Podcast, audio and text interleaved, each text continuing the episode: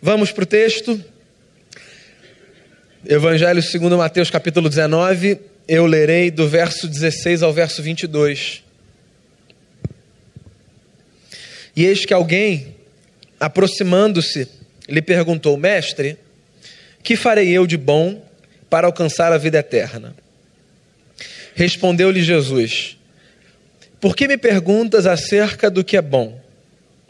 Bom só existe um. Se queres, porém, entrar na vida, guarda os mandamentos. E ele lhe perguntou: Quais? E respondeu Jesus: Não matarás, não adulterarás, não furtarás, não dirás falso testemunho, honra teu pai e a tua mãe, e amarás o teu próximo como a ti mesmo. Replicou-lhe o jovem: Tudo isso tenho observado, que me falta ainda. Disse-lhe Jesus: Se queres ser perfeito, vai, vende os teus bens, dá aos pobres, e terás um tesouro no céu. Depois vem e segue-me. Tendo, porém, o jovem ouvido esta palavra, retirou-se triste, por ser dono de muitas propriedades. Vamos orar mais uma vez?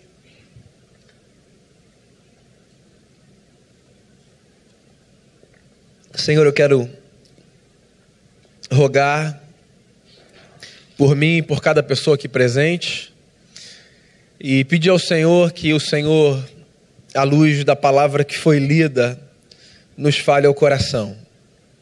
Que os nossos olhos sejam abertos para realidades talvez ainda não vistas, não apenas no texto, mas sobretudo na nossa história, que o nosso coração esteja sensível e que a disposição de sermos transformados pelo poder da Tua Palavra seja uma realidade nessa noite em cada coração.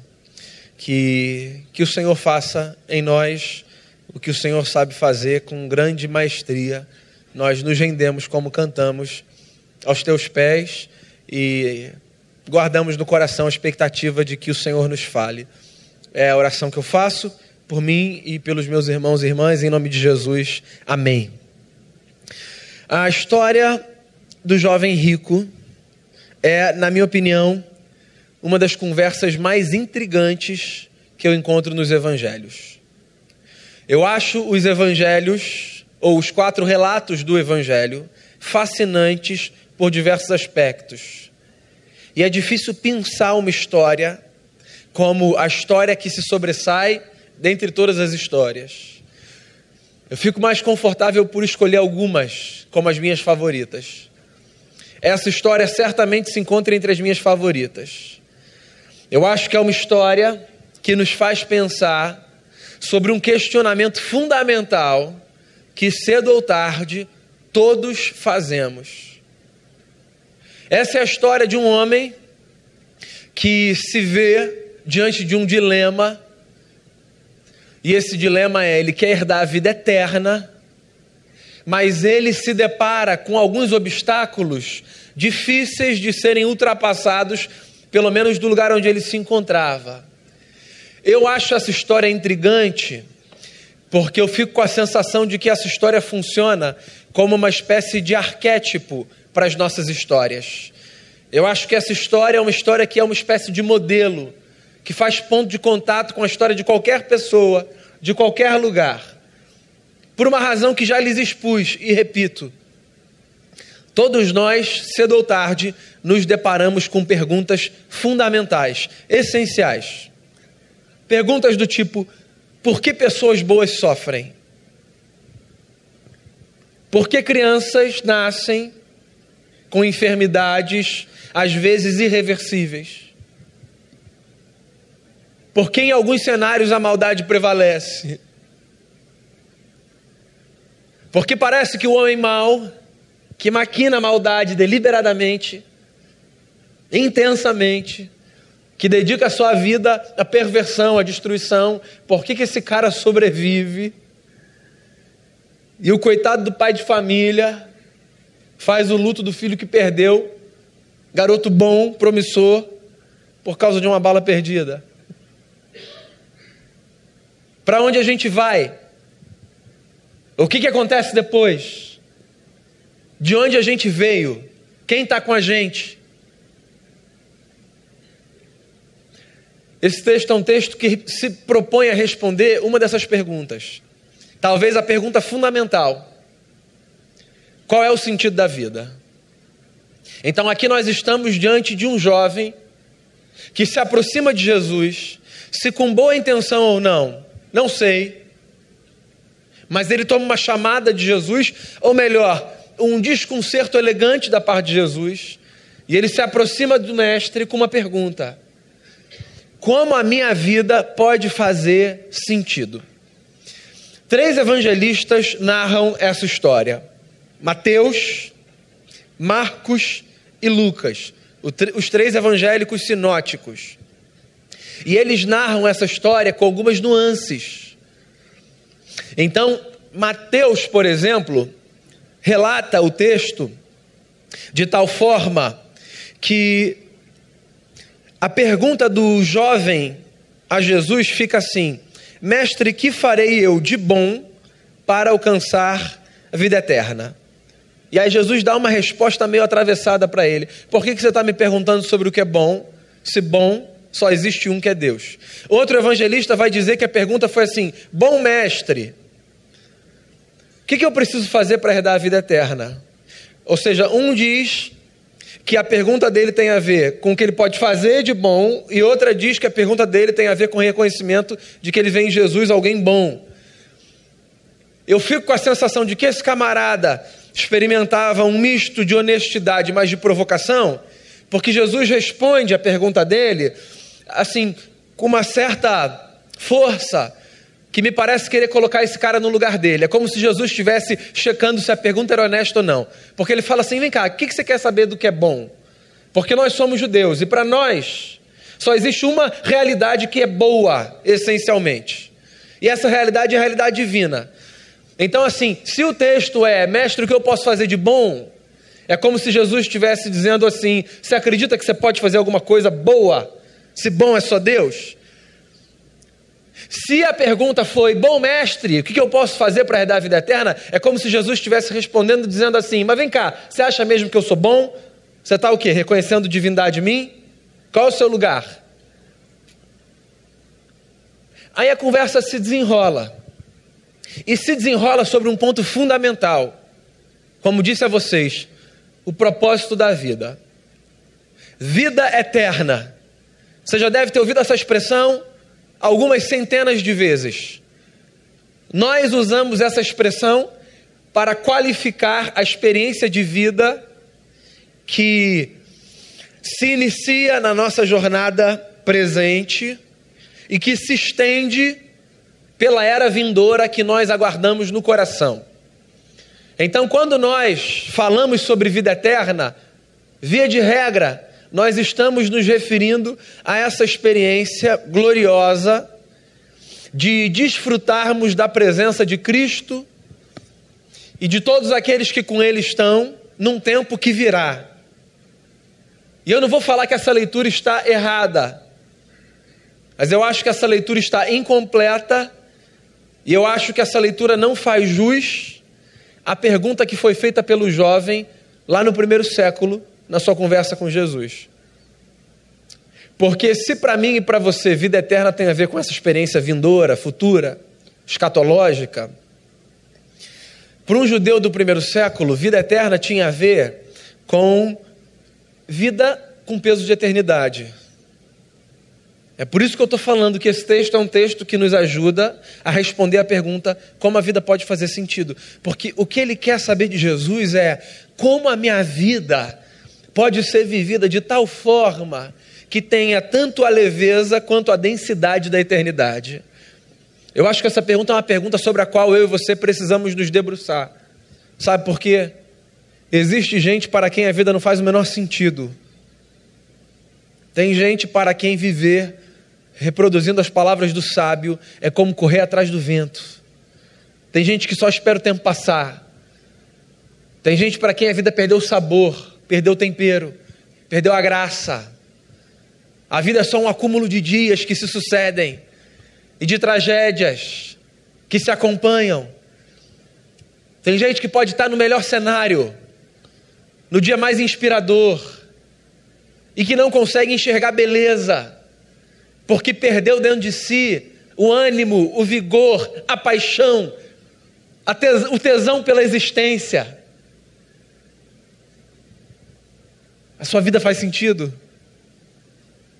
Para você, acordar de manhã, como é que é? O que, que isso provoca? Você tem sonho? Onde você quer chegar? O que, que você planeja?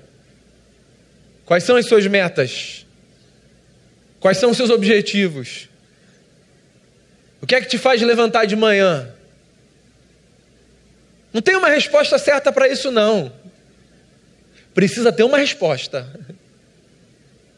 Porque, às vezes, a vida é cruel demais. E sem que a gente perceba, ela rouba a nossa vontade de ver o dia nascer na manhã seguinte. Qual é o sentido da vida para você? Essa conversa era uma conversa entre dois judeus.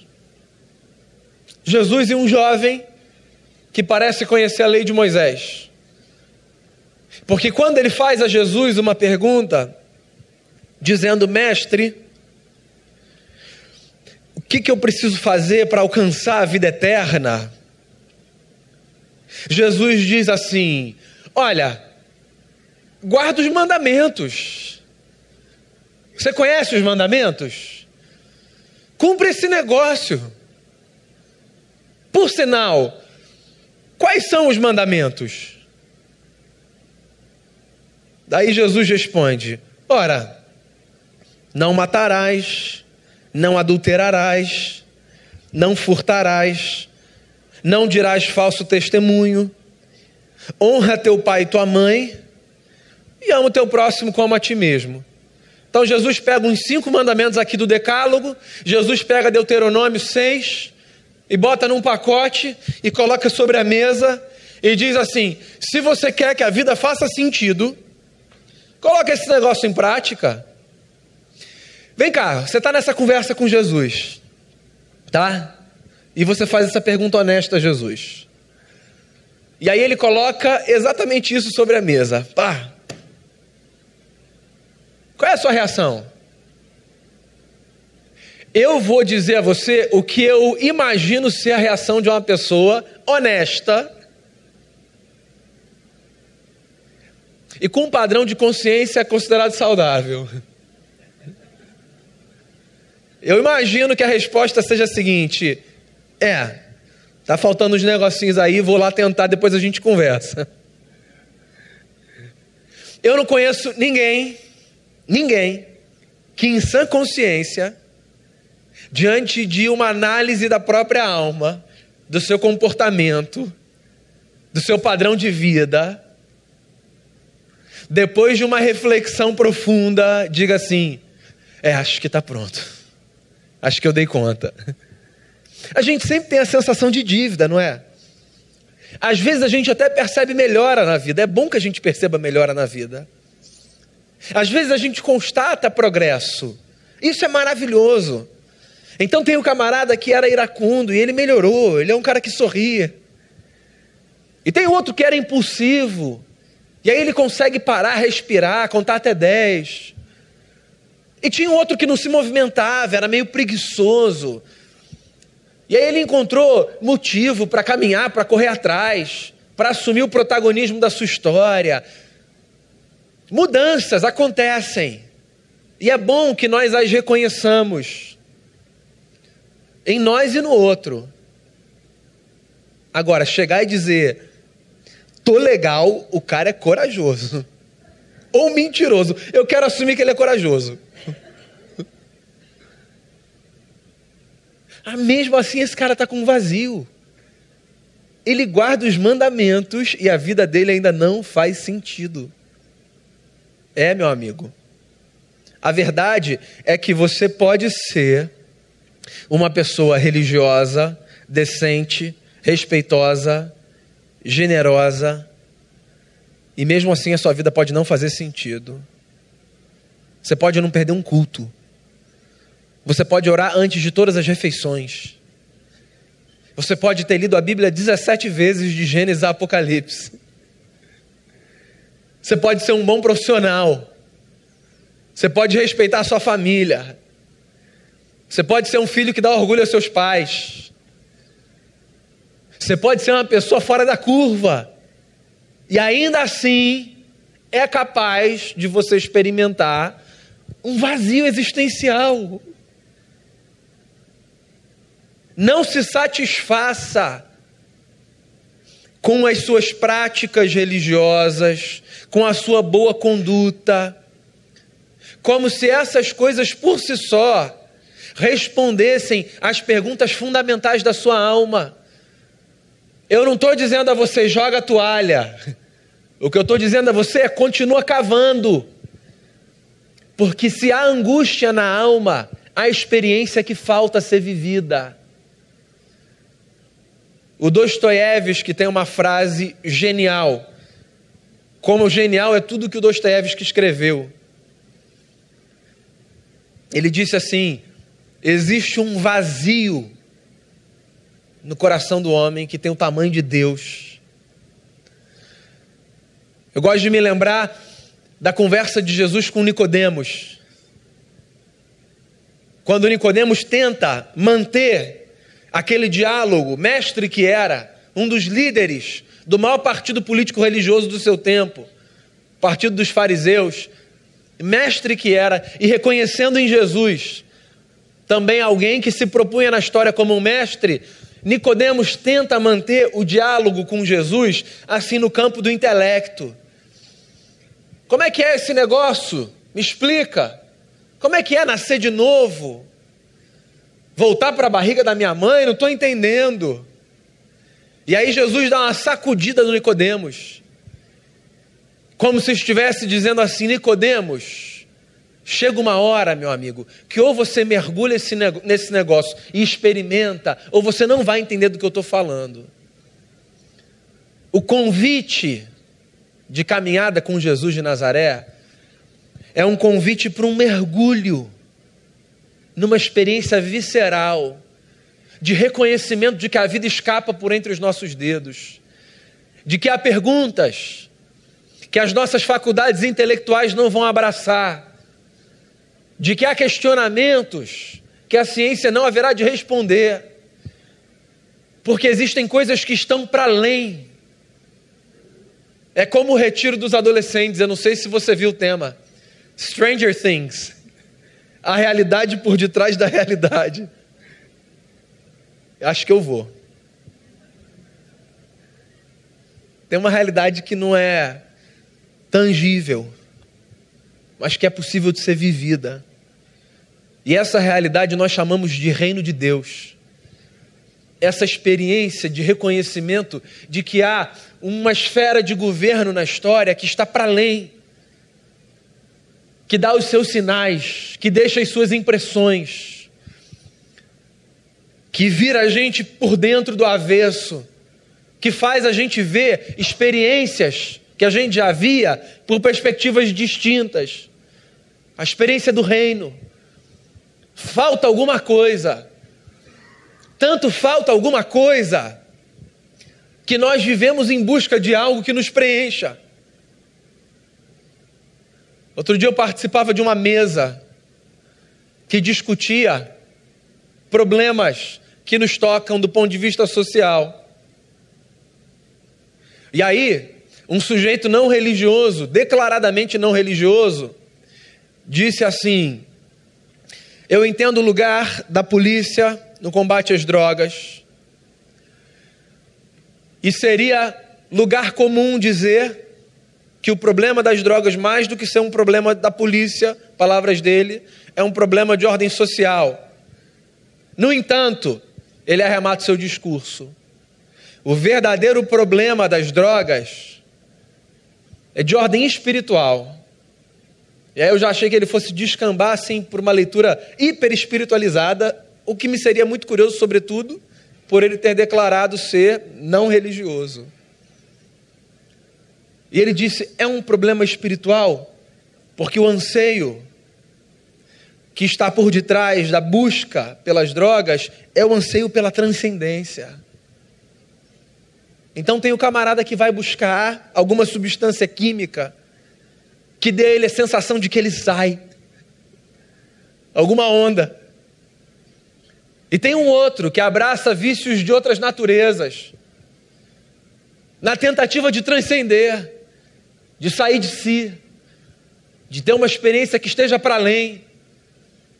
Porque olha só, nós temos gostos distintos e percorremos jornadas diferentes, mas nós fomos constituídos da mesma forma, de tal maneira que se tem um anseio que todos partilhamos, é o anseio de sermos preenchidos por algo que, sendo maior de nós, maior do que nós, perdão, cabe no nosso coração. Os mandamentos, eu, eu cumpro, se ele está falando, mas ainda me falta um negócio.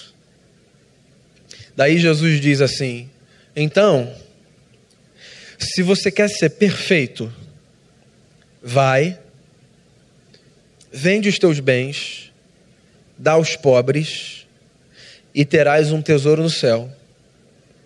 Depois você vem e me segue. Olha só, a gente tem uma agenda obsessiva com o tema da sexualidade, né? A igreja evangélica é conhecida como essa instituição que fala de sexualidade, ponto. Depois você olha com atenção os evangelhos. Para cada vez que Jesus falou sobre sexualidade, ele falou dez vezes sobre dinheiro. Para cada vez que ele abordou o tema sexualidade, dez vezes ele abordou o tema bolso. Que a gente tem um problema chamado bolso. Que Jesus trata, inclusive, como uma potestade, quando chama o dinheiro de Mamon. Você sabe qual é a forma errada de você ler esse texto? A forma errada de você ler esse texto é você achar que Jesus está dizendo que a salvação da nossa experiência medíocre de vida e a possibilidade, consequentemente, da vida eterna está na generosidade. Então, o sujeito olha o texto e diz assim, ah, entendi. Então, o que Jesus está dizendo é que se a gente quer que a vida faça sentido, então a gente precisa dar os nossos recursos para o próximo. Inclusive, é uma coisa muito bacana, tá? Eu tenho certeza que você já passou por essa experiência, de partilhar parte do que é seu e encontrar uma satisfação imensa em ver pessoas serem abençoadas por recursos que vieram a você como esforço do seu trabalho. Mas não é isso que Jesus está falando aqui. Jesus está narrando esse problema como um problema do camarada, mas Jesus está atacando um problema muito maior. O que Jesus está atacando é a falta de percepção de que sempre há alguma coisa que nos falta, que no caso dele era a generosidade. E o texto fala que ele saiu entristecido porque ele era dono de muitos bens. Mas olha só, o problema da generosidade não é um problema de todo mundo. Tem gente que tem uma facilidade de meter a mão no bolso e abençoar outras pessoas, mas tem uma dificuldade imensa de pedir perdão. Nem todo mundo tem dificuldade com dinheiro. Tem gente que tem dificuldade com orgulho. Tem gente que tem dificuldade com a vaidade. Tem gente que tem dificuldade com expressar amor. Agora, o ponto é, sempre tem alguma coisa que falta. Sempre tem alguma coisa que falta. Qualquer análise honesta da vida sempre nos levará para esse lugar do reconhecimento de que para nossa existência fazer mais sentido, sempre tem uma área que a gente precisa trabalhar.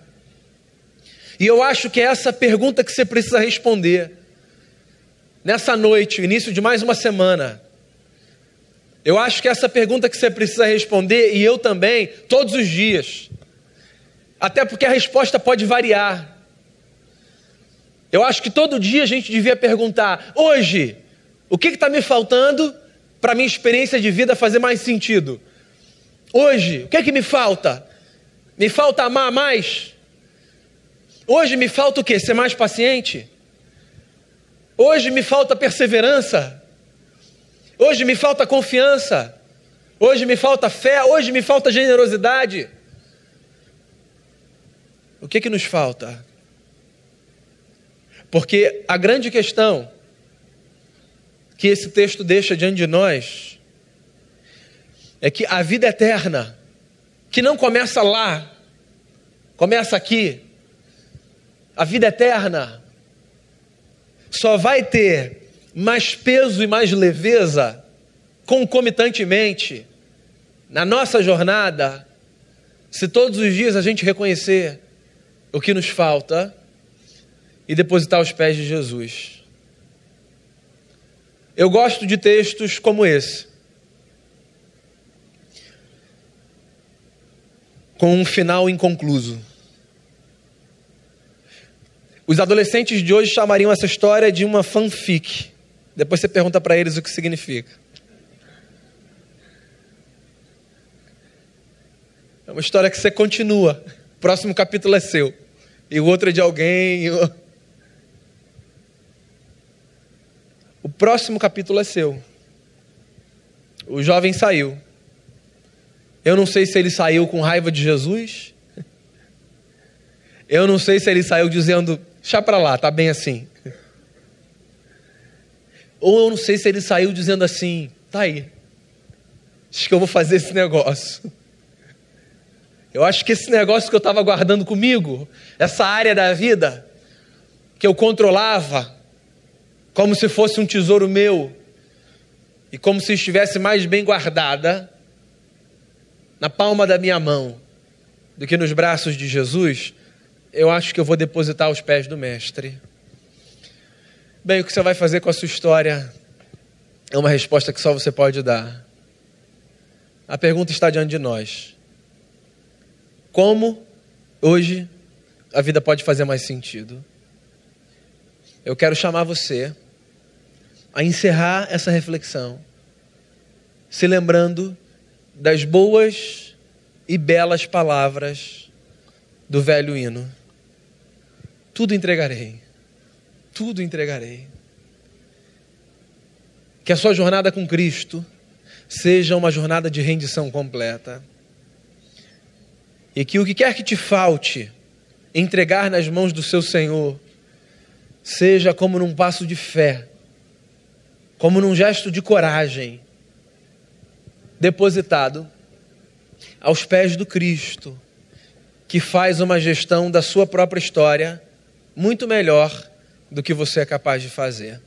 Reflita sobre o que você ouviu, ouça a letra dessa canção e entregue a Cristo nessa noite o que você precisa entregar. Queria ter a alegria de orar com você e por você. Se há algo que você queira colocar diante de Cristo, à luz do que você ouviu, eu queria ter a alegria de orar com você e por você. Se você quiser sair do seu lugar e vir aqui à frente, eu vou ter o maior prazer de orar pela sua vida. O que quer que você queira colocar diante do Senhor, um convite que eu faço a você. Venha. O que quer que te falte, o que quer que te falte, apresente a Cristo Jesus, seu Senhor. Não guarde nada consigo. Apresente a Cristo, seu Senhor.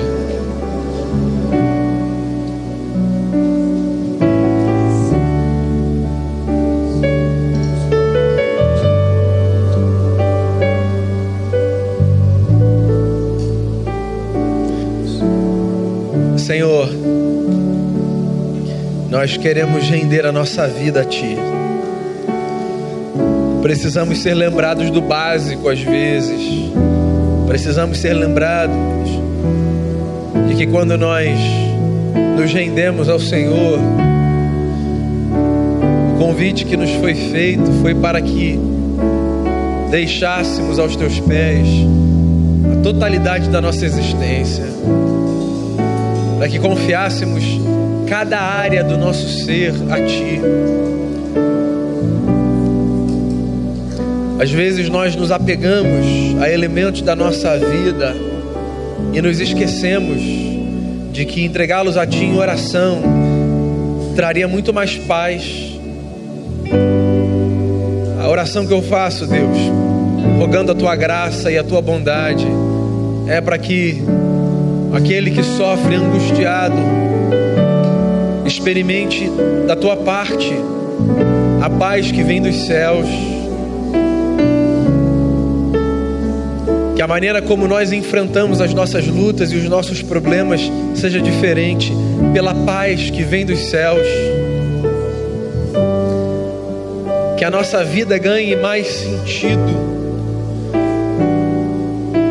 Que, que a grande pergunta, o que nos falta, que está no limiar entre a vida medíocre e a vida com peso de eternidade, que essa pergunta seja respondida com honestidade por mim e pelos meus irmãos e irmãs, e que a gente experimente, Senhor, da Tua presença, esse renovo que está para além das respostas filosóficas e intelectuais que nós encontramos. Há um lugar para elas, mas nós sabemos, existe um vazio na nossa alma, preenchido pelo Senhor, tem o tamanho do Senhor, e que a experiência e as muitas experiências com essa presença, que essas experiências sejam potencializadoras de paz, de renovo, de esperança, de confiança. A oração que eu faço é para que o angustiado encontre alívio, para que o que sofre encontre conforto, e para que a beleza da vida seja percebida por cada um de nós, a despeito dos momentos que vivemos. Que o sol que nasce de manhã seja sempre uma lembrança de que a misericórdia do Senhor nos sustenta. Que o retorno para casa de noite seja sempre uma lembrança de que a misericórdia do Senhor nos sustenta. E que cada dia e cada experiência sejam reconhecidos como uma dádiva dos céus. Nos dê a sensibilidade de percebermos a beleza da vida eterna, que já pode ser desfrutada por aqueles que rendem tudo aos pés de Jesus. Essa é a oração que eu faço por mim e por cada pessoa aqui, em nome e por amor de Jesus. Amém.